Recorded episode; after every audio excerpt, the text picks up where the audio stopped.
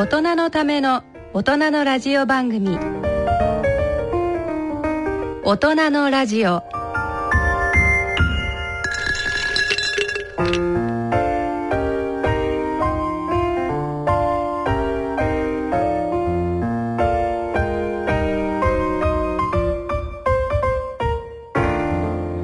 皆さんご機嫌いかがですか？坪田和夫です、えーご機嫌いかがでしょうか？ゴールデンウィーク皆さん楽しんでいらっしゃいますか？西澤邦弘です。久保田恵里です。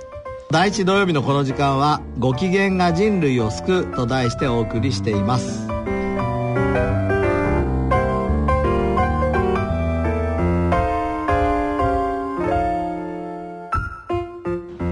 大人のための大人のラジオ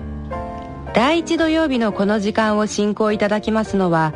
慶應義塾大学医学部教授の坪田和夫さん。出版プロデューサーの西澤邦弘さん。メディカルプロデューサーの久保田恵里さんの3名です。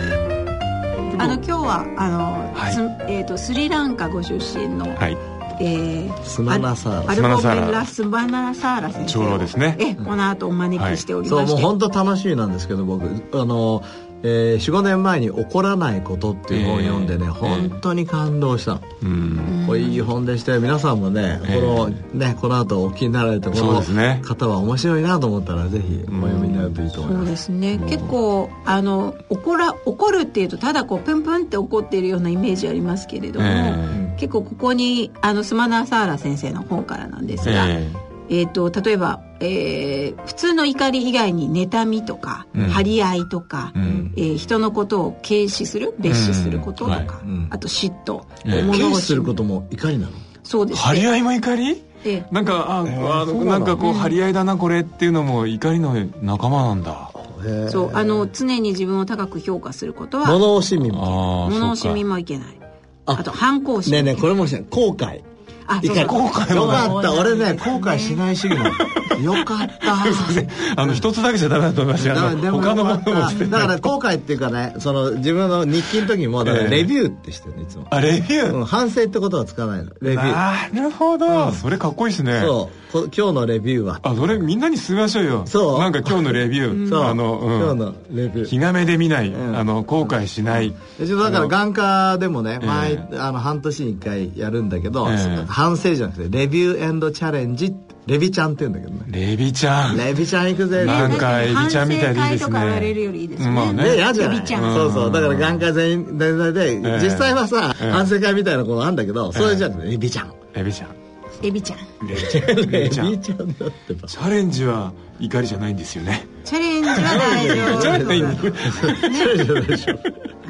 ということで今日楽しみですね。そうですね。これから、ぜひ、はい。勉強したいと思いはい、ます、皆さんもぜひ楽しみに聞いてください、はい。それでは大人のための大人のラジオ進めてまいります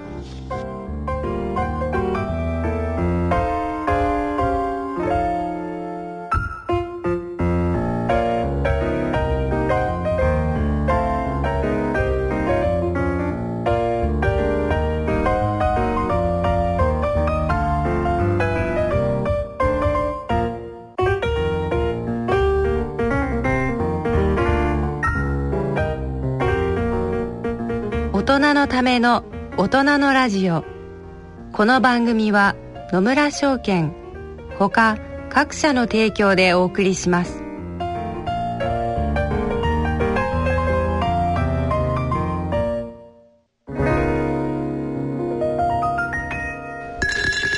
野村。第二の人生に必要なのはお金だけじゃないから。ゆったりとした旅を楽しみたい。健康はもちろん若々しさもまだまだ保ちたい。住まいをもっと快適にしたり相続のこととかもしもの時のことも考えておきたい。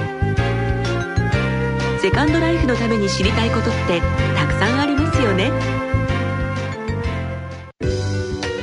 あなたのハッピーなセカンドライフのために。野村証券の本支店ではさまざまなスペシャリストを講師にお招きして野村のハッピーライフセミナーを開催しています。詳細はウェブで野村のハッピーライフと検索してください。なお当セミナーではセミナーでご紹介する商品などの勧誘を行う場合があります。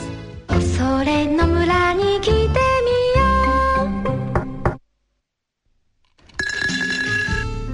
う。大人のための大人のラジオ。健康医学のコーナーです。ここからのこのコーナーでは坪田和夫さんに医学の話題についてお話しいただきます。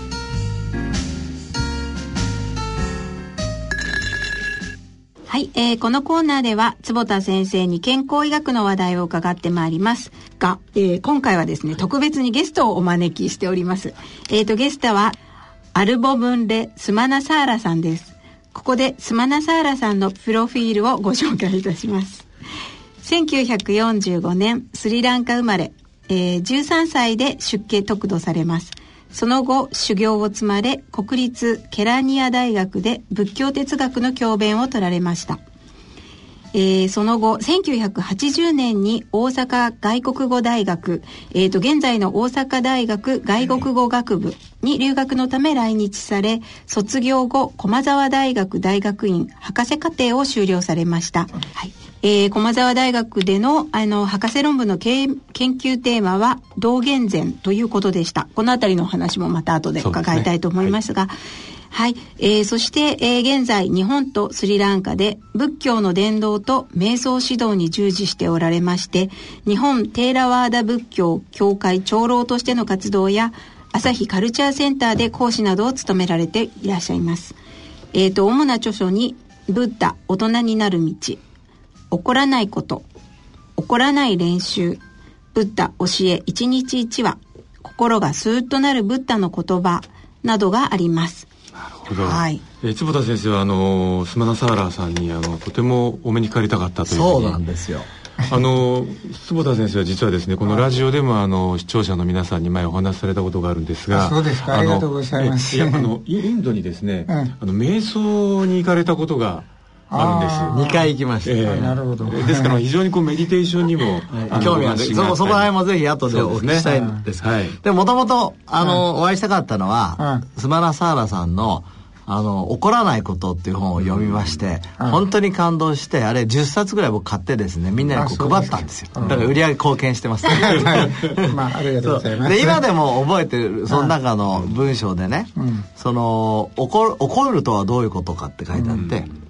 笑ってないこと。ってうん。普通に、ただ普通にしてることをもう怒ってることだって書いてあったの。それはすごいね、普通が起こってる。もう目からね、あの鱗でした。あー。ええ。あの本当に。でそのスマサーラさんのご本が非常に売れたってことで、そもそもこんな本が売れること自体が日本人は怒ってるんだろうっていうふうになんかこう受け取らそうれたと、ですよね。いうことですけど、そうう。ん、でも普通でさ、普通にしてさ、怒ってる。あの、僕はそれは思わなかったのはどうしてかっていうとね、ええ。ある日ね、朝、はいお家で僕はご飯を食べたの普通に。ええうんそしたら、うちの家族がね、うん何怒ってんのって言うのよ。で、僕は何も怒ってない。普通に食べてたわけ、ご飯を。普通の顔して。え、なんでって言ったら、だってお父さんはいつもニコニコしてるじゃんって。今日ニコニコしてないから。そしたらなんで怒ってんの？って言われて、それは僕は怒ってなんかないなんて怒ってたんだけど。だけど、あの、スマラサーラさんの本読んだら、あ、それ普通に何も笑ってないっていうのは怒ってることなんだと思って、うんだけどその時微妙な怒りがねあったんですね。は働いてますね。だから気づいたんですよ。うん。つまりその怒っていない、えー普通のお顔っていうのはつどういうお顔になるんでしょまあ穏やかな顔かええ。微妙なスマイルがね微笑みが入ってる顔なんですね。微妙に。微妙な。すごい先生笑ってる。感じが大きに大きなあの プレッシャーがあとなんかその怒りっていう感情が私が印象的だったのは、なんか妬みとか嫉妬っていうのも怒りの一部なんだって書いてあって、あー。それだからだからすごいはまあかなり発病しちゃってね。あもう発病しちゃってるんですね。もう治療治療も大変ややこしいところなんですややこしいところですねからいろんな感情についてすごくあの考えたのがすごい面白かったですね。あの今ねこうしてそのスマナサーラさんとこうお目にかからせていただくと、そもそもこのスマナサーラさんのこう視線自体が非常にこう柔らかくていらっしゃいますよね。その僕たちならよくあのまぶたもパチパチパチパチって閉じちゃうんですけど私は厳しい顔をしているつもりなんですけど。あそうですか。ね非常にこうゆっくりとこうあのまぶたを閉じられてまたこうあの開けられて、えー何かこう非常にこう視線のあのあるところも穏やかな感じを受けますけどもそれやっぱ訓練の賜物なんでしょう、えーっとまあそういう特別訓練というよりも、まあ、私たちはみんなに説法するんだからね、自分たちで実践しないとね まずいでしょ だから言ってることは何でも一応自分で確かめてみてどんな結果があるのかとかねやっぱり調べてからもう自分で調べてから言うんですね。特に瞑想とか教えてるんだからで瞑想する人々はちょっと脳が普通と違った働きをするんだからまあそれはエッドしなくちゃいけないでしょ。だからやっぱり自分でそこを経験持ってるっていうことはとても大事なんですね。先生瞑想っていうのはこの13歳の出家得度されてからほほとんどこう毎日のええここととしてやられてあのお釈迦様の瞑想っていうのはまあただ一つプログラムでねそれを終了すれば終了なんですよ。だから我々も大量に勉強しなくちゃいけないんだからね僕はあのインドでインドで勉強したのはシッダメディテーションっていううん。一つの、まあ、メディテーションの方なんですスリランカはこれは仏教のメディテーションだ。そうですね、ともしよろしかったらメディテーションの簡単な例えば方法とかアドバイスとか何かございますか？あー仏教のメディテーションっていうのはメディテーションと我々その言葉さえも使わないんですね、まあ普通は英語ではプラクティスという実践ということを使うんですね、メディテーションじゃなくてプラクティスなん。です。それであのメディテーションって何かいいとその何かをずっと念じることであって、それは悪くないと言うんだけどそれもちょっと脳の異常現象ではないかなという対象なんです。よ本当。そうすると何何がいいんですか？そのどどういうで生きるということはもう全部そのまま観察する。えそのまま。それでのまま。あの生きることのからくりやら全部どんどん発見していって、ええ。自我という錯覚を消してしまうというね、そういうプログラムなんです。だからあの我々仏教用語を日本語訳英訳すると、えこれ progress な method progress とかね method development とかね、ええ。いわゆる成長する方法っていうね、ええ。何が成長するかというと心を成長していくんですね、心が成長するとより明確に世の中自分のこと見えてくるんですね。だから物を見える人はもう失敗しないというね。うん。ものを見る人は。見える人はね。見える人は見えるつまりその能力ありのままに見えるってことあですよね。りのままに見えるとそれいうね非常に難しいあるある意味、うん。あのまあ、考え方だと思うんですけどもまあ、例えば今私の目の前にいらっしゃる坪田先生久保田さんを、どうやって見たらありのままに 見えるのかなかなかすぐなんかこうおそらくそれが先ほどおっそれしゃったはレッドイットゴーだね。レッドイットゴー。あ B じゃんままに見るのよって。全然違うね。違いますね。でまああのあ僕はありのままに見るということはかなりあの知恵の世界で、はい私たち脳がスーッと現象するんですね。ええ。で自分の都合によって現象するんです。自分の都合で。都合で。だから正しいことは捏造なんですね。捏造、まあでもそれは、あの僕眼科なので、ちょっと,、えー、と解釈を伝えますと、僕たちが外から見ますよね、情報を得て、何パーセントが実際外の情報で何パーセントがおっしゃるように捏造かっていうとね西田さんどれぐらいだか知ってる、なんかでも5割6割平気で捏造しそうな感じがしますあのね外側出場体っていうところに行くまでにええ。大体、ええ。えー8割捏造して8割。だから2割しか残んないけど。えそれはでどういう捏造するんですか？その自分の今の経験値みたいなものをそこにこう付加していっちゃうってこと最初からこれれはこういうものだっていうふうええ。に脳がお絵描きしてるんですよ最初から。あそれあ見たいように見てるってこと見たいようにですね見てるわけ。そうでその後あの四角屋っていうところ行くときにさらにうん。20%なるから4%ですよ外からの情報。96%は自分がお絵描きしてるんですよ。だから島田沙原さんのおっしゃる通りになるほど妄想を見てるわけ。そうなるほど。ですね。あの見るだけじゃないんです。聞く時も嗅ぐ時も味わう時もああのこうあるべきみたいな。そうそう、我々は見たいように見ていてでも、聞きたい菅ように。原さんさん、それは人間がそういうプログラムされてるから、別にそれを消すっていうことはできないんじゃないですか？だって消したら見えなくなっちゃうの。え消すんではなくてこのからくりをよく理解してありのままに見たらどんな世界か、我々はどこまで寝進せているのかと、でよく理解してあのぶあの英語で言えばコンベンションという言葉を我々使うんですね、世界で人間として生きるためにどんな程度の寝進必要かっていうちゃんと目あき小分けするんですね。まあ、ですから、えっ、と、まあ自分がどういう捏造なプログラムを持ってるかを知るということが大切っていうふうに置き換えてもいいですか？あとそのおそらくその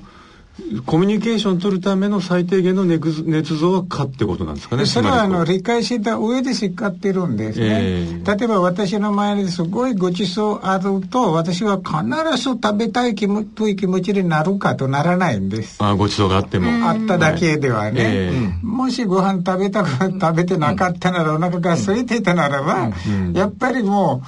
う、そこで食べたいというふうにね進せちゃうんですね、お腹いっぱいだそれもったら捏一種の捏造なわけですね、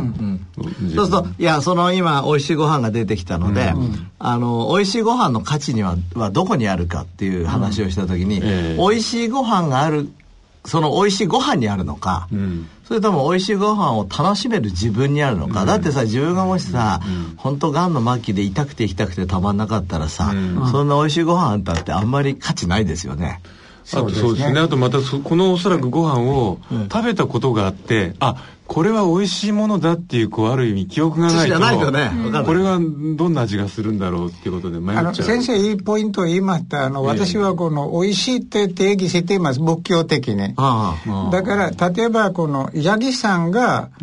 葉っぱを見て美味しいと思うんです、かわいいですね。はいでご飯見せたらあんまり興味示せないんですね。すね。昔はすごく悪いことしたことがありまして、このあの牛牛がね葉っぱ食べてるでしょ、えそれで人間食べるものもっと美味しいだろうと思って、あのお寺にはお菓子があったん ででお菓子を持って行って「A さんにも可愛いと頭を撫でてあげて、これ食べてよ」と、言うとあまりも頼むんだから食べちゃったんですね、食べたら牛の口からダラダラダラダラがあの泡が出てね。だからもう強烈で美味しくなかったでしょうね。消化できないですねきっと牛さんには、いえあの悪いものではないんだからちゃんと消化できるんだけど、私はこのお菓子だからね、味があっておい、お美味しいん思う。もう喜ぶだろうと。喜ばない。喜ばないんですね。だからこの肉体が我々の細胞があ栄養として分解できるものに美味しいと感じるんです。だから私たちは草見ても全然これはドレッシングかけて食べようとは全然思わない。なぜならば食べても消化できないんです。でもサラダとかの、なんて言いますかね、キャベツなんか見ると、ああまあ、食べましょうっていうことになあっちゃう。の、今日、スマラサーラさんにせっかく来ていただいたので、えっ、と、まあ僕たちの今、あの、考え方ですね。えっ、と、実は僕たちは健康に興味あって、で、実はハッピーピーポーリブロンガー。うん。幸せな人は長生きする、はいはい。だから幸せであるっていうことがうん。健康にもいいし、まあもっと極端に言ったら幸せでご機嫌な人が人生で成功すると、まあそういう、えー一つの考え方、またそれはサイエンスになりつつあるんですが、うんうん。それが考え方があるんでぜひそのその視点からねいろいろとスマナサーラさんに聞きたいと思うんですけど、うんうん例えば幸せってあるじゃないですか、うん。ご機嫌とか、うん。幸せっていうのは仏教的には定義とかはあるんですか？あります。それぜひちょっと教えていた教えていただければと思います。で、私たちはね、あれ欲しい、これ欲しい、あれやりたい、これやりたいという感情がある限り、え足らない、足らない、足らない、足らないと感じてます。無意識的に。マンツがある限りうんうん。不足もあるってことですね、うん。ですから、今の状況で、ああ、ここちら水があって、ああ、よかったね、美味しい水とかね。もっとカップがき、デデザインがベストだったらいいんじゃないかなと思っちゃうと、そこで幸せがないんですね。ああ、確かに。僕誰か哲学者がねあなたは持ってるものを全て持っている。うん。そうそう。っていうのを今の頭にそれさ事実ですよね、持ってるものを全て持ってそうですよね。まあまあまあ、あの素晴らしいことじゃないクレタ人みたいな話ですけど本当にそうですよね、持ってるものは持ってる。今、えっと、持ち物とか所有とかに関しては、今そういうその、持ってるもの自分が、あの持ってないものを妬るような気持ちだとなかなか幸せじゃない。そうですね、あれ欲しいこれ欲しいというのは自分を見てないんですね、だから今私の前にあるこの紙カップは緑のなんとかデザインありまして、まあこれ結構綺麗なとか思えば楽しいんですよ、うん、な私はこれはピンクになった方がいいと思いますって言っちゃうとそこで不幸なんですねああそれがこのありのままのものがありのままに。って思うから、ね、てないんですねだから今の状況で満たしているんだということは発見してほしいんです。それが幸せのもと。これは幸せなんです。これは訓練がなかなか必要なんですね。我々はこの、ずっと子供頃からね、もう追い、なんて言いますか、追って追っていくように育てられてるんだからね、もっと良くなりなさい、もっと良くなりなさいとかね。まあ学校でね90点取ってお母さんの見たら10点足らんぞって言われるんだからね。だから90点取ったことに喜ぶんじゃなくて10点マイナスのことに悩悩ませる人生だから。だからあのまたこの脳科学の本にも読みましたけどなんか脳の中でこのネガティブバイアスというねモデュールができちゃってもう何でもネガティブアスペクトでもう否定的に見るんだとこれ直しなさいよと。だって満たしていますから今生きてるんですよ。うん。うん、その長老からご覧になると日本のね、うん、仏教界って大体その初詣とか何でもそうですけども、うん、行ったらもう皆さん欲ばっかり祈りますよね。こうなりたい、ね、あれが欲しいこうあってほしいって。いうあれもだから1億2000万人みんなあのせっかくお寺さんに行くと、あれあ何とかを叶えてほしい。何何かを私の手に欲しいって。それはどうなんですか？それはもう本当に不幸になるやり方ですけど。それも日本人の文化だから私はこういう提案するんですね、あの私も1回ぐらい明治神宮に行ったことありますよとね。あの相撲での時はね、はい、超寒くてすごい厳しかったんだと、うん、でも結構楽しかったと、うん、だから行ったこと自体が楽しかった。楽しかったと、うん、だってものすごい人々だからね、もう楽しくてたまらなかったんです、もうものすごい時間かかるんで。お正月に行かれるお正月これまた夜。12 月でしょ。またもうスリランカで生まれたこの糸がね。冬でもこういうあの薄い格好で行かれるんですか？まあもうもう1枚ぐらい。もう1枚ぐらい。下にと下に来ますけどね。ですか。西田さん僕、まあ、そのお参りについては昔やっぱり先生からね僕の先生から聞いて、えーえーお願いするんじゃないんだ。あそこは感謝するとこだってなるほど。それからお賽銭は1万円ねって言われた。か らそうそれからずっと絶対1万円のお賽銭と感謝っていうのやってんだけど、ええ、非常にいいですよ。なあ。人生非常にが言いたいまで私も言いたかったの先生もおっしゃって同じことで臨座にいて「神様 Thank you」って言って帰れば、ありがとうございますって言ってその気持ちを示せっていうからさそれあの神様側がおっしゃったんですね。神様っていうか僕は先生が神様だってね 人間の気持ち持ってんだからね10円じゃね「サンキュー」って言われたってお前分かんないだろって。確かにそうだよね。そりゃそうだよね。僕もその。円かだいぶリアルな神様ですね、うん、そうそうですよ。でもねいろいろ計算してね僕ね年間20回は行かないじゃないですか。神様お参り、えーえー、だからまあ20万円ぐらいで、ね、しょうがないなと。感謝の気持ち。そうそう。でもお金ないとね神社行けないの。それそれよくないでまあ私もたまにね再銭あげあれますあげますけどあれは神様にあげてないんです。ああ誰に？あれは神社の維持管理や維持管理そういうふうに考えてありのままにありのままにいるってことですね。神様にお金いらんだからね。そうですね。いろいろおさらい物をする自分の国でも神様信仰してるんだからみんなパイナップルやらバナナやらね差し上げますけど私それ見てそれだって私だって食べたくないよと。それは神は食うわけないんだよと。あの菅原さん今幸せっていうのはまあ満ち足りてることっておっしゃる、うん。はい、で僕も本当そう思うんですが、ある人なんかはよくね、それ満ち足りちゃったら進歩がないんじゃないのって言われることありますよね、それに対してはどういうふうにあのお答えになられてるんですか？あ物は止まりませんよ、ん。だからスーッと変化していくんです、だから変化するんだからもう面白いんですよ。変化させる方は。方が、そうどどういう意味ですか？変化させるまってあ、例えば今私の前に水ありますね、これね、まあ、どうせ変化しますけど、ちょっとレモンレモンちょっとでも絞ってみようかなとかね、言うとこれはなんとなくレモンジュースに変化するでしょ？そうするとさらにさらに楽しいんです、あるいは水は飲みたくないではなくて、え面白くてちょっと変えてみようかなと。で水にレモンちょっと絞ってみる、そうするとさらに美味しくなる。そういうふうに世の中はずっと変化していくんですね、私たちもそうですし毎日年取っていくでしょうね、だから年取るたびに、まあ、どういう変化すればいい面白いでしょうかと、いうふうな考えておけば、もう成長はもっとスピーディーに世界成長します。あの、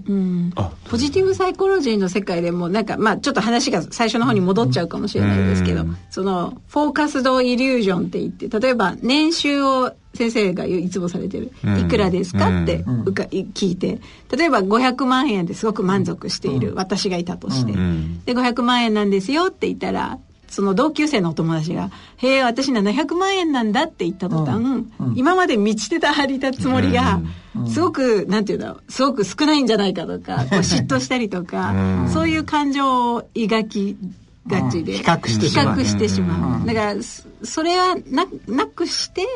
その自分の中の変化とか自分がこう、自分がこうありたいとか、そういう分に向かっていく分にはいいっていうことです、ね、そうそうそう。あのあの比較するところはものすごく間違いなんですね、これはありのままに見てないんで自分が自分であって他人に比較することはありえないんです、どうしても、でも我々人間が比較するんです学校で同級生やって言ったってもまるっきり別々な人間ですよ脳細胞も別途でしょうし、好みも別途でしょうし、もう全て別途ですから自分は自分なんです、だから自分が500万じゃなくてもうまあ100万ですよとこれで結構楽しいやと思っちゃえばそれで十分なんです、でも、スバラサさん、僕は、あの、えー比較っていうのはやはり価値があるから、人類がね、そういう能力を持ってると実は思ってるんですが、というのは、究極の目的は僕たちは生物なので、まあ仏教はちょっと違うかもしれませんが、僕の医学者からしたら生存する、生存確率を上げることが良しと。だからポジティブサイコロジーとかご機嫌っていうのも生存確率が上がると考えてるんですが、例えばここに虎がいた時にね、えーふ西田さんと僕がね、やっぱりかけっこ早い方が有利ですよね。あとは死んだふりがうまい方そうがそうそうそう。そう。だからその比較的にさ、うですねからやっぱり常に比較して自分の生存確率を上げてるわけだから、だから年収700万と500万だったらこいつの方が俺より生存確率高いかもしれないとかいろいろ考えちゃうんじゃない？それはそれはおかしいですよ。おかし今先生おっしゃった同じ例えなんだけど、虎がいたら、もう我々4人ももう必死でに逃げるでしょ、あの人は早いとかなんで比較するんですか？いやでもその時にだから比較と、比較する必要ないでしょ？必死で命ただ逃げる。ただ逃げればいいんです、うん。でもどっちかというとそのまあその仏教の本質に行くとね、虎がいてお腹が空いてるんなら私を差し上げようかっていう、そういうのはまた違う方それは針あんの？それ。そういう考えないんですない。それはキリスト教じゃないの。であってあの大乗仏教でそういうエピソードあります。ありますよねありますけど、私はそれは大乗仏教はどうとも勘違いせているんだとね。ああだから仏教でもやっぱり大乗とか小乗とかいろいろとやっぱり違う考え方があるってことですね。あの自分犠牲にするということは脳の中に入ってないんです。ああ。それでお釈迦様にあるある人が聞いたんです、お釈迦様は全部あの欲を捨てなさいってるんだから、お釈迦様は人は捨ててはいけないものは何ですかと。自分だよと答えたんです素晴らしい教えですね。他何でもいいやと。うん。だからそれはありえないんです、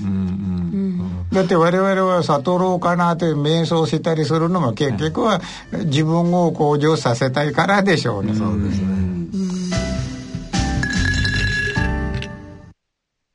野村。鈴木さんちも田中さんちも佐藤さんちも深堀さんちも貯蓄から非課税投資へ野村で NISA 始めた人から非課税に。野村。伊藤さんちも高橋さんちも渡辺さんちも中村さんちも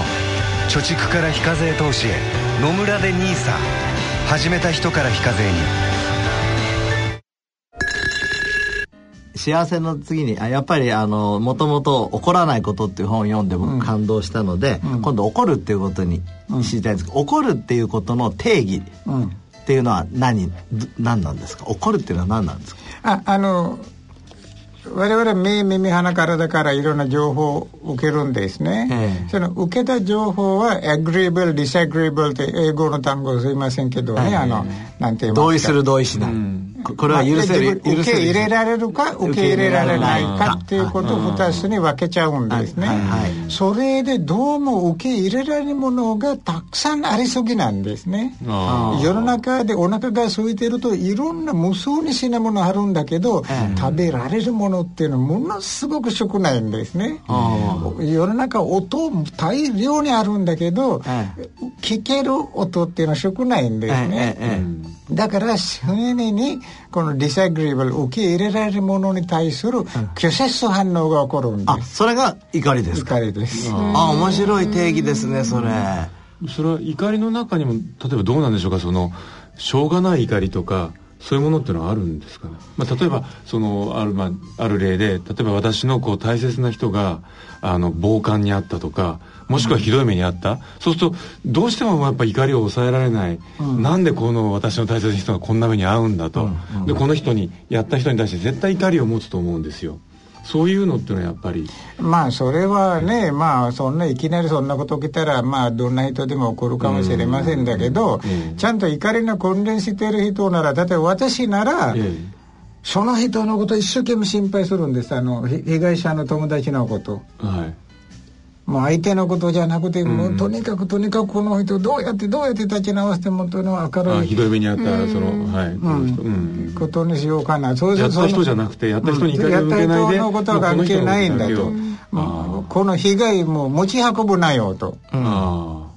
一回やけどしたらもう一度触るなよと。あうん。だからその人を治すことに心配して必死なんですね。ああまたそれも素晴らしい教えですね。うん。ねなんか少し少しわかるね。そうですね。うん。あでだから相手方がこのひ加害者のことを思い出してるそんな思い出してあんた気持ち悪いでしょうねと。うん。さらに苦しいでしょうと。忘れちゃえと。あ言って何とかして何とかして助けよう助けようとするんです。でからたあまりにも自分の親しい友達だからその分ものすごく必死になるんです。あそのそういうこうあの菅原さんからしてね、去年日本で一番流行ったテレビドラマがですね「半沢直樹」というドラマでやられたらやり返すっていう倍返しだ。倍返しだっていうですね、どんどん怒りを増幅させるっていうことをこうメッセージにしてるドラマが、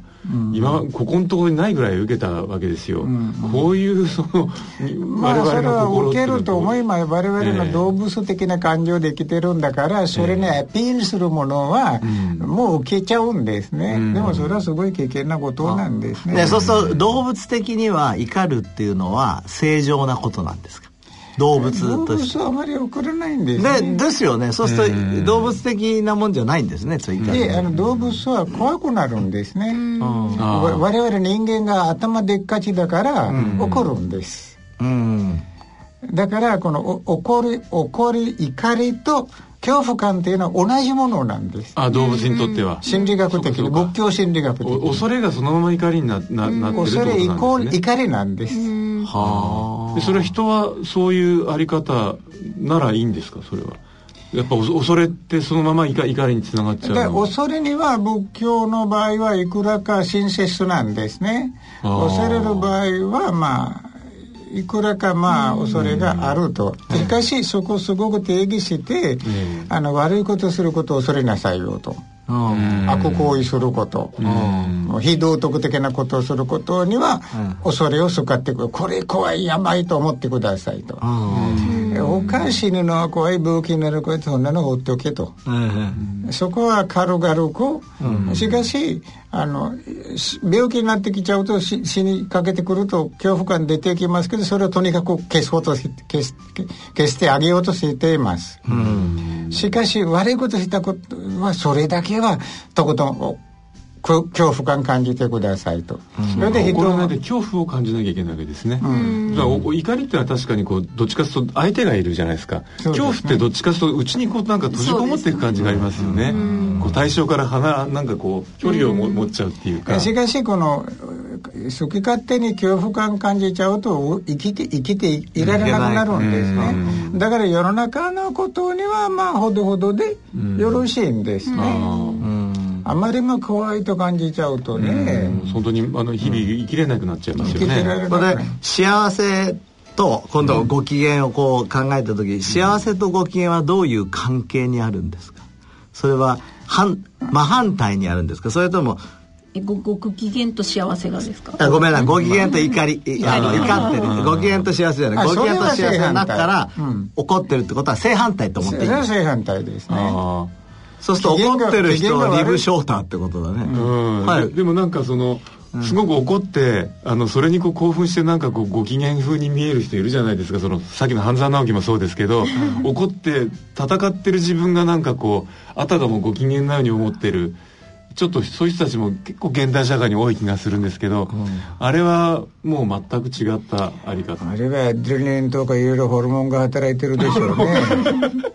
体の中で毒が回ってる。毒が回ってるんです麻薬倍返ししちゃいけないんだやっぱりね。毒が回っちゃう、うん、そういうことなんだ。そうですよね。まあ確かによくねあの因縁とかまああのあの言いますけど確かに何かをこうやったら絶対反応がまた返ってきちゃいますよね。返ってきますね。うん、なるほど。あのまあ数年前と言いますか、まあ、でもだいぶ前になりますけどもあのあるこう新興宗教がですね、うん、あのひどいことをなんかやっていまあ、未だに裁判もやってますけども、あのあの時もよくあの言われたんですけどこう結局そのまああるこの教祖みたいな人が、うん、いやこのあるあの私が言うようにあるがままに見なさいと。私が言うようにあるがままにものをしなさいと、うん、で結局そしたらこの人たちは信者たちはものを考えないで、うん、えー、これがあのやるべきことだっていうのをそのままやってひどいことになった、っていうのがありましたけども、はい、そのこうなんかややこしいからそのあるこう人の言うことに従ってそのそれそれがあるあるがままのような行動をしてしまうこととその本当にこう自分の意思であるがままに生きることってなんかこう一つ間違えるとあの、うん、危ない方向に行っちゃう感じもするんですけども、うん、今おっしゃったあのケースっていうのはこの洗脳なんですね、えー、洗脳するっていうことは至って簡単ですね、うん、人間のこの自分で判断する能力を取り上げる、この脳のその配線を壊す、だからあの洗脳する人っていうのは元に戻してもらうことっていうのはものすごく難しいんです。されちゃうと。洗脳されちゃうと。脳が壊れてるんで。だから私もあの実際経験があるんです。その宗教組織の、何人か聞いてね助けてくださいと、うん、言って私も一生懸命頑張ってみたんですけどあまりうまくいかなかったんでそれでやっぱり脳の中まあ我々も瞑想しているんだから脳の中の働き見えてくるんですね、うん、見たらやっぱりこのもう壊れてるんだと。うん。と感じちゃってもう適当にできる範囲で頑張ってくださいとね、うん、言ったんだけど感知することはできなませんでしたからね、うん、自分のプライドもちょこっと消しついちゃったんですけどね。おかしい素直ですね。すばらさんさっきからお言葉の中にね何回か瞑想する時に脳の中が見えるとかいう言葉が出てくるんですけど、うん、瞑想する時に脳の働きが変わるとか、脳が見えるとかそれはどういう意味なんですか？あの私たち仏教お釈迦様おっしゃってる実践方法ではこのあの専門家の前でこんなこと言ったらすごい失礼なんですけど、あの原子脳ありますね、で原子脳ってのは動物にも同じものなんで、それは生まれる時はもうあれ溶接されてるんですね、神経細胞は。だから生まれてからそちらから出てくる信号で大脳が働くんで大脳には配線できてないんですね。あの、基本的な配線以外見る聞く程度ぐらいはね、それでそれから我々大脳配線作りますけど、原子脳の指令でやっちゃうんですよ、だから見たいものを見たり聞きたいものを切るよう、聞こえるようにと配線できちゃうんですね。実践っていうのはそうじゃなくて外からの来る情報はどういうものかと見る訓練するんでそう。するとこの原子のは働くちょっと待ってくれと、うん、休まってもらうんです、うん、そうするとこの大脳でありのままにデータを取ってみると美しい花も存在をするわけじゃないよと、うん、醜いゴキブリも存在するわけじゃないよとかって見えてくるんですね、そうするとこの用紙をもうつけない状態で見る、ありのままに。でどんどん大脳だけ働いて大脳が配線作っちゃって、原子脳を支配するんです、それで終了面白いですね。そうするとあのだから汚いゴキブリっていう言葉じゃない、とゴキブリだと常にその形容詞がついてるわけでしょ、それを変えなきゃいけないわけ、じゃじゃあ可愛いゴキブリもいるとか、でもでもそれはそれでまたあの、自分のある種のこう見方をこう限定する話なわけですよね。あのゴキブリといえばちょっと話が変わっちゃうかも、中で読んだんですけど人間は蛇を見ると怖いってなるようにもう遺伝子に組み込まれてるんです、あそうだそうそうそう、うん、だから危険だったからね。そうそう。ある種ゴキブリとかも私は多分もう見ると怖いってなる。ものになっている気がするでまあまあ私も小さい時ゴキブリはもう気持ち悪いっていう気持ちがありましたけど、これはまずいと思って、ちゃんと観察すると超可愛く見えてくるんです 本当ですかそれ。それは今今の話言うとそのもしかしたら人間にインプットされてるかもしれない。これは危ないものだ怖いものだってのも、うん、それは今度その原子生まれた時にある原子脳からちょっと少しずつこう皮を剥いで、うん、むき出しにしてやんなきゃいけない時もあるってことなんですか、ね、一応仏教と現代知識と比較していければ、えー、このこの遺伝子言うままにやるってやるなよともうちょっと成長しましょうという話になるんで、うん、ゴキブリ、ね、ヘビヘビの話ヘビの話出まったでしょ？ある日私はこのどこかであの、まあ、道場でしたけど喋、ってると私の肩のところ壁あのあの森の中でしたからね、山みたいなところあって、ものすごい猛毒の蛇がいるんで、つくまっちゃって、だから他の人に言ったらみんな興奮するんだからそこで何でも言えないで、私は自分が蛇がいる方に行って他の人と他のところに行ってだっただやったらなんかまずいんだからね、ずっと喋ってたんで私にとっては見たら結構可愛いんですね。蛇猛毒蛇蛇さんも。それで蛇さんの領域を攻撃しない限りは興奮しないし、まあでも確かにねよくその動物のところになんかこう怯えるようなことするから襲ってくるんだって、そうか。そうね、確かにちょっとゴキブリしっかり見てみたいと思いますけど今度ね。そうそう。僕最近一つ乗り越えたのはね うんち。いやうん、いやうんちって汚い汚いじゃん、だから見ないでしょ普通。だけどね、えー、やっぱりアンチエイジングでは、えー、うんちって重要だから、ね、こうずっと見てるわけ、うん、浮いてるかとか、うん、色はどうかとか、えー、だんだんさあれ見てるとさ汚いとかいう概念ないよね。今日の健康の方に興味があって、今日の状態はどうかっていうことでだけで見てて、きっと外から見たらこの人変だなと思うだろうね。ええだから先生も客観的にデータ通して見見てらっしゃるから、綺麗か汚いかそんなの関関係ないんですね。客観的なデータゴキブリも生物学者としてこれはどうやって生きてるのかとか。例えば我々ゴキブリは汚いと思ってるでしょ？じゃないんでしょう。体きれいにするわするわ。必死。あ必死。手手こんなことやってます？ねハエも。あれはハエですけど。あ のゴキブリはアンテナがね。アンテナ。こうやってこうやって下ろして口で丁寧にきれいにするんですね。これそれは面白くずっと観察されて、でなぜかというと、ゴキブリは目で見ないんだからアンテナがなければ困るでしょう。目が曇らないようにこうしてるわけですね、うん、そうそう、うん、いやーなんかちょっと気持ち悪いけど勉強になりましたね。でもやっぱりなんかこうどうしても何かこうねもうこれまで生きてきて、うん、まああお水あの冷たいあこれがあの飲んだら気持ちいいだろうなとかですね暑い時に、うん、どうしてもやっぱそういうこううこれはいいものだ悪いものだご機嫌なものだふあの不快なものだって結びつけちゃうじゃないですか私たちって。あのまああのあんまり感情を使わないで適当に、まあどんな水飲めばよろしいかとかね例えば私はこの硬い水は私も体が飲めないんですね、だからいろいろあのフランス製のミネラルウォーターは飲まないとかね。ああそれも体が自然に拒否してる。まあ体がにはちょっと調子が悪くなる、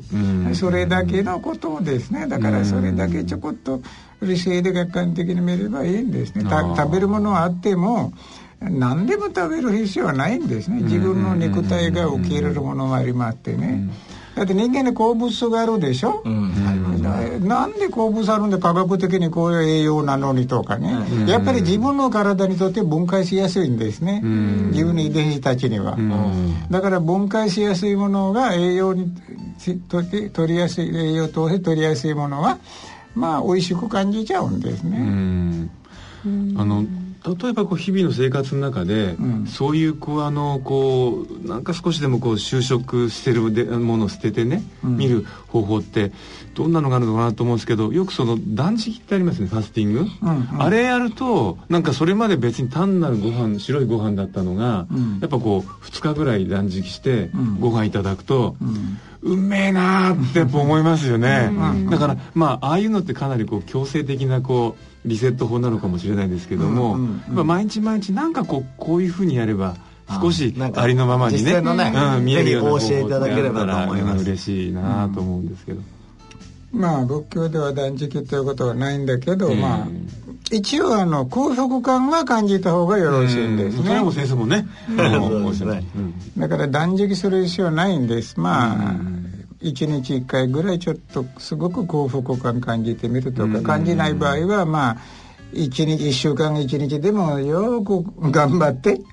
もものすごくお腹がそこまでそこ感じてほしいんですね。でそうすると細胞がなんとなく復活するんですね。あの生存っていうのは我々はこのひどい目にあって進化するんですね。細胞も心も一緒で、うん、ホルミーシス仮説ですよね、うん、あだからストレスを受けてってことですよね、はい、あのー、それを許容できるある程度のストレスがあるといいっていうのが今の、まあ、アンチエイジングの考え方なので、それは結構近いところあると思いますけど、だから一緒でも気楽な環境でいてはいけないそう。そうなんですね重力もね、ないとこでは、ダメになって筋肉がダメになってしまう。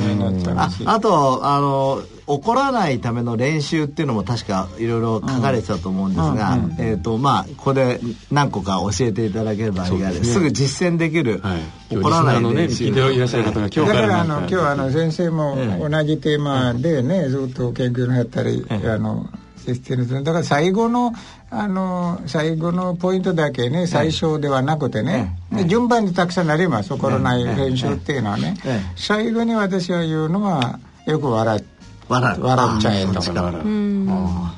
最初はおかしくてもいいんだからまず。笑う。笑う。演技でもいいんだから笑いなさい無理でも笑う演技でもはっはっと笑っちゃうと 見てくださいと脳が変わってるんだよと。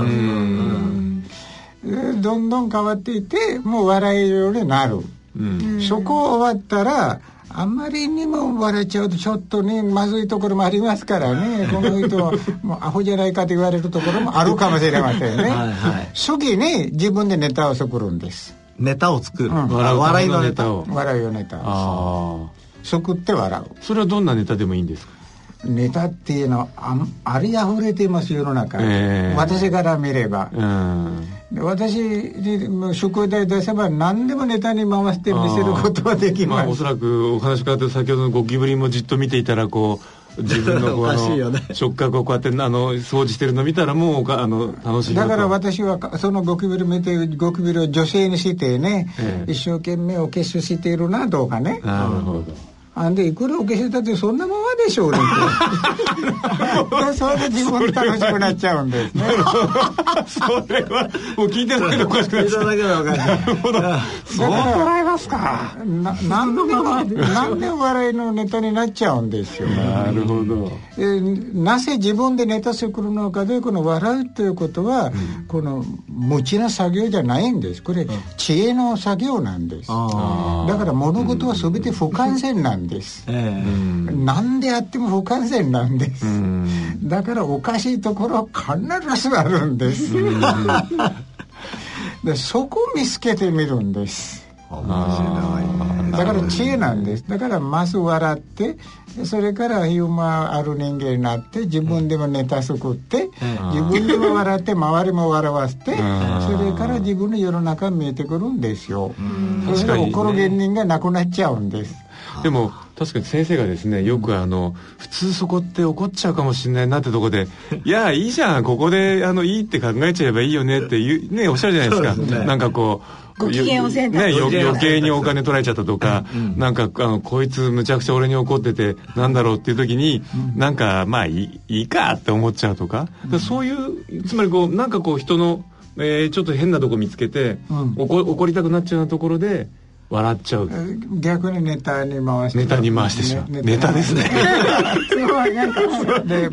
昔昔私のお寺の国へ帰ったらこの毎日のいろんなものをこう痛くていろんな人々はあの詐欺師たちですけど来るんですね、えー、来ていろんなドラマやるんですね、えー、私私は病気で脳でなんか病気って倒れたりする病気あるでしょ。脳卒中とかですね、はい。ね、でだから仕事できなくてとかね、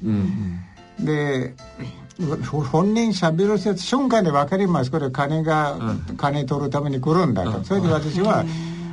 どうしてもこの連中は普通の仕事をして生計できるならばこの子やらないんだと。だから私たちはいくらかあげるのは常識やと言って、うん、さっさと本人期待する金額よりも金持っていくんであげちゃうまっすぐあげるんです、あげたらすごい金もらった。だからこの人は自分のドラマできなかったでしょ、うん、なんかそこなんか物足りなくて。ドラマする前にもあげちゃうわけです、ね、あげちゃったんだから。これは私楽しいんです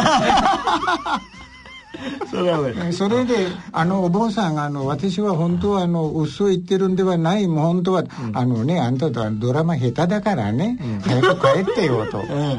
これは何回も聞いてます見ているんだよと言って返しちゃうんですねそこで周りが「あんた偉そうなこと言うんだけどあの人に騙されたんではないんですか?」って聞くんですそうなんですね騙されちゃってどうしようもないやとかねでまた逆に言うんですでそこでまた新しいネタ取っちゃうんでねそうそうだ騙されてもやっぱり笑うと、笑いは取るとまあでももうそのねもう知っててまあいわばわざわざ騙されてるわけですもんね。え騙されてないで知ってます。あそうかそうか。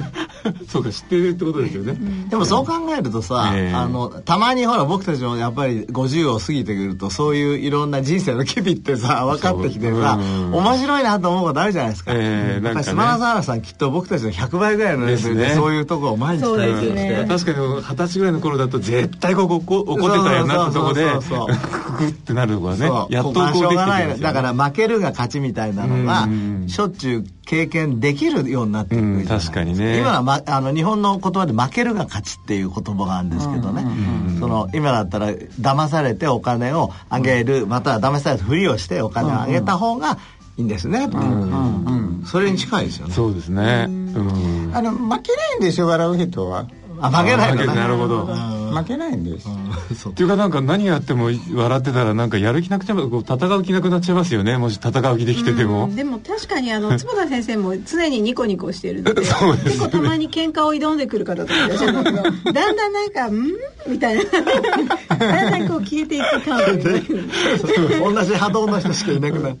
あそうだ。そのねあのご機嫌の話伺ったんですこのあのラジオの番組のて一つのテーマが健康なんですね、うんうん、その、えー、スマナサーラさんにとってこう健康、まあ、今みんなが健康になりたいなとか、病気になりたいなくないなりたくないとかね、すごくそういう意識が高いあの時代だと思うんですけれども、うん。うん、その健康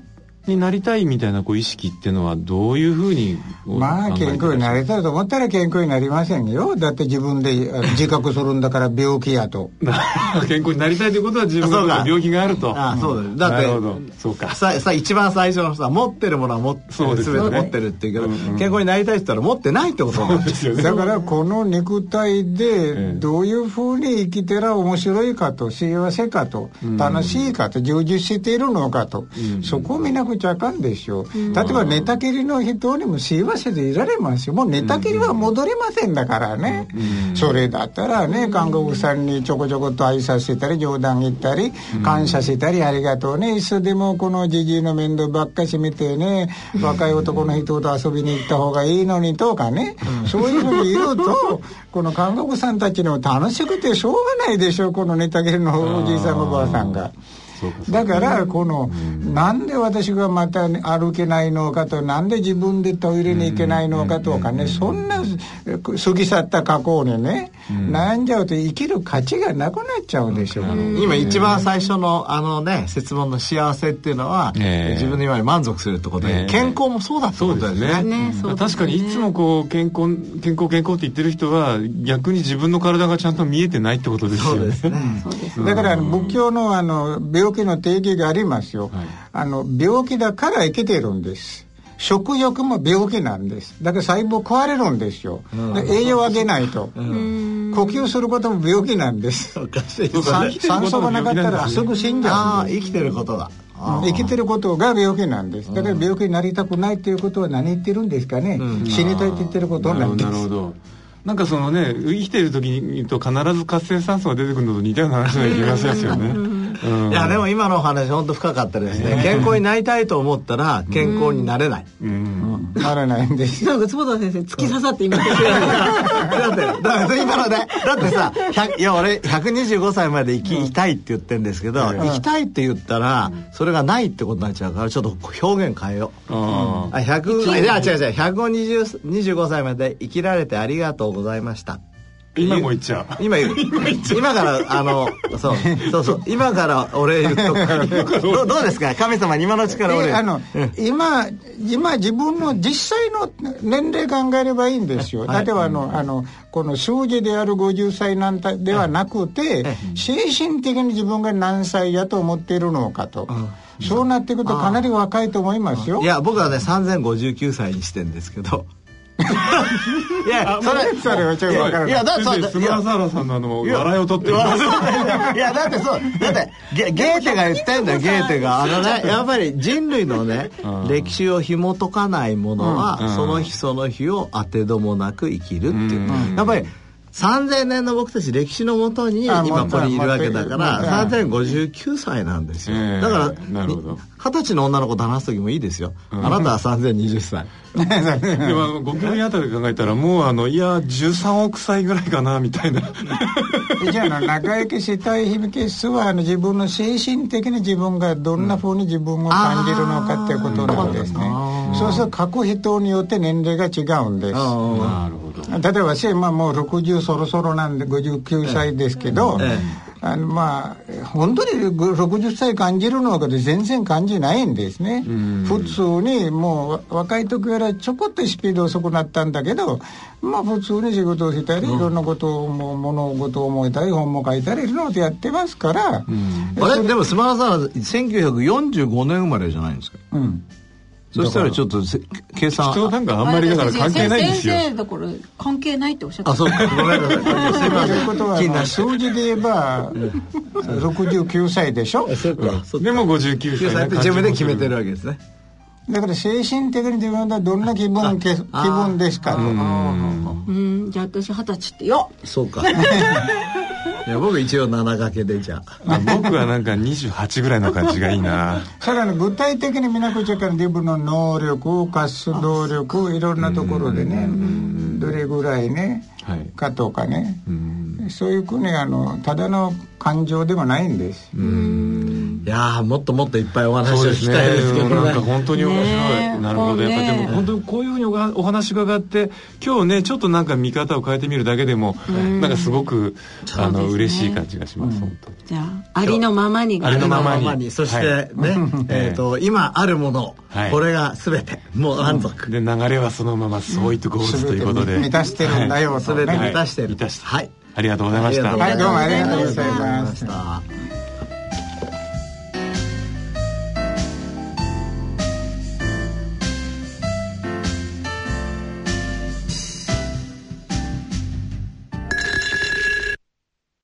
野村。鈴木さんちも。伊藤さんちも。高橋さんちも。中村さんちも渡辺さんちも田中さんちも佐藤さんちも深堀さんちも貯蓄から非課税投資へ野村で NISA 始めた人から非課税に。大人のための大人のラジオ。えー今回の大人のラジオはいかがでしたでしょうか？いやもうやっぱ先生が待ちに待たれてたことだけあっていやーすまなすごいですね。さん本当面白かった、うん。特にあの最後の健康とは何ですかって西澤さんがねそうそういうそうそう。とか健康になりたいと思った瞬間に健康じゃないと。ね本当に確かに俺本当にねねビビったよ。125歳まで生きたいと思ったってのにいけないんだと思ってね、うんだって寝たきりだってその逆車両言えばいいじゃないかって言っておっしゃってましたからね。本当に島田サーラさん面白い、ね。もう人島田サーラさん。の日々のネタを聞いてみたいですねねえなんか一週間ぐらい一緒にいてみたいですよね。でもいつもニコニコしててね本当に、えー今度じゃああのポジティブサイコロジーさあの学会合宿。実践編。そうですね。はい、はい。坪田先生が理事長を務められているあの、えー日本高加齢医学会総会で、はい。えー今度大阪で開かれるんですが、えー市民講座がありましてあだからあれですね。この放送7日だからええ。明日ですね。あ明日そうか。8日だ。がまずはちょっとウェブでですね、えー第14回日本高加齢医学会総会市民講座と引いてみてくださいませそして受け付けているようでしたらあの参加費無料で、えー大還暦を迎えるために健康長寿のすすめということで石田純一さん服部幸男さん、えー南由紀子さんあと会長の森下。さんですね。はい、はい。はいえー、と会長の森下先生、はい。えー、龍一先生この4名がお届けするあのセッションとなっております。若さを保つ秘訣って書いてありますね。ねえ。はい。若さを保つって言っちゃいけないんですよ。た若い、うん。もう若くてありがとう。ありがとう。ね。言わなきゃいけない。今のままで若いともあ今ののままで でもあの若いとか年取ってるとか考えちゃいけないわけですよね。そうなんです。もう今。ありのままの、エルサですね。はい。勉強になりました。勉強になりました。はい。そうです。ではそろそろお時間となりました。お相手は私久保田恵里と,、西澤邦弘と。坪田和夫とでお送りしましたえー、と次回お会いするのは、えー来月7月5日の放送となります。それでは次回放送まで。さようなら。さよなら。さよなら。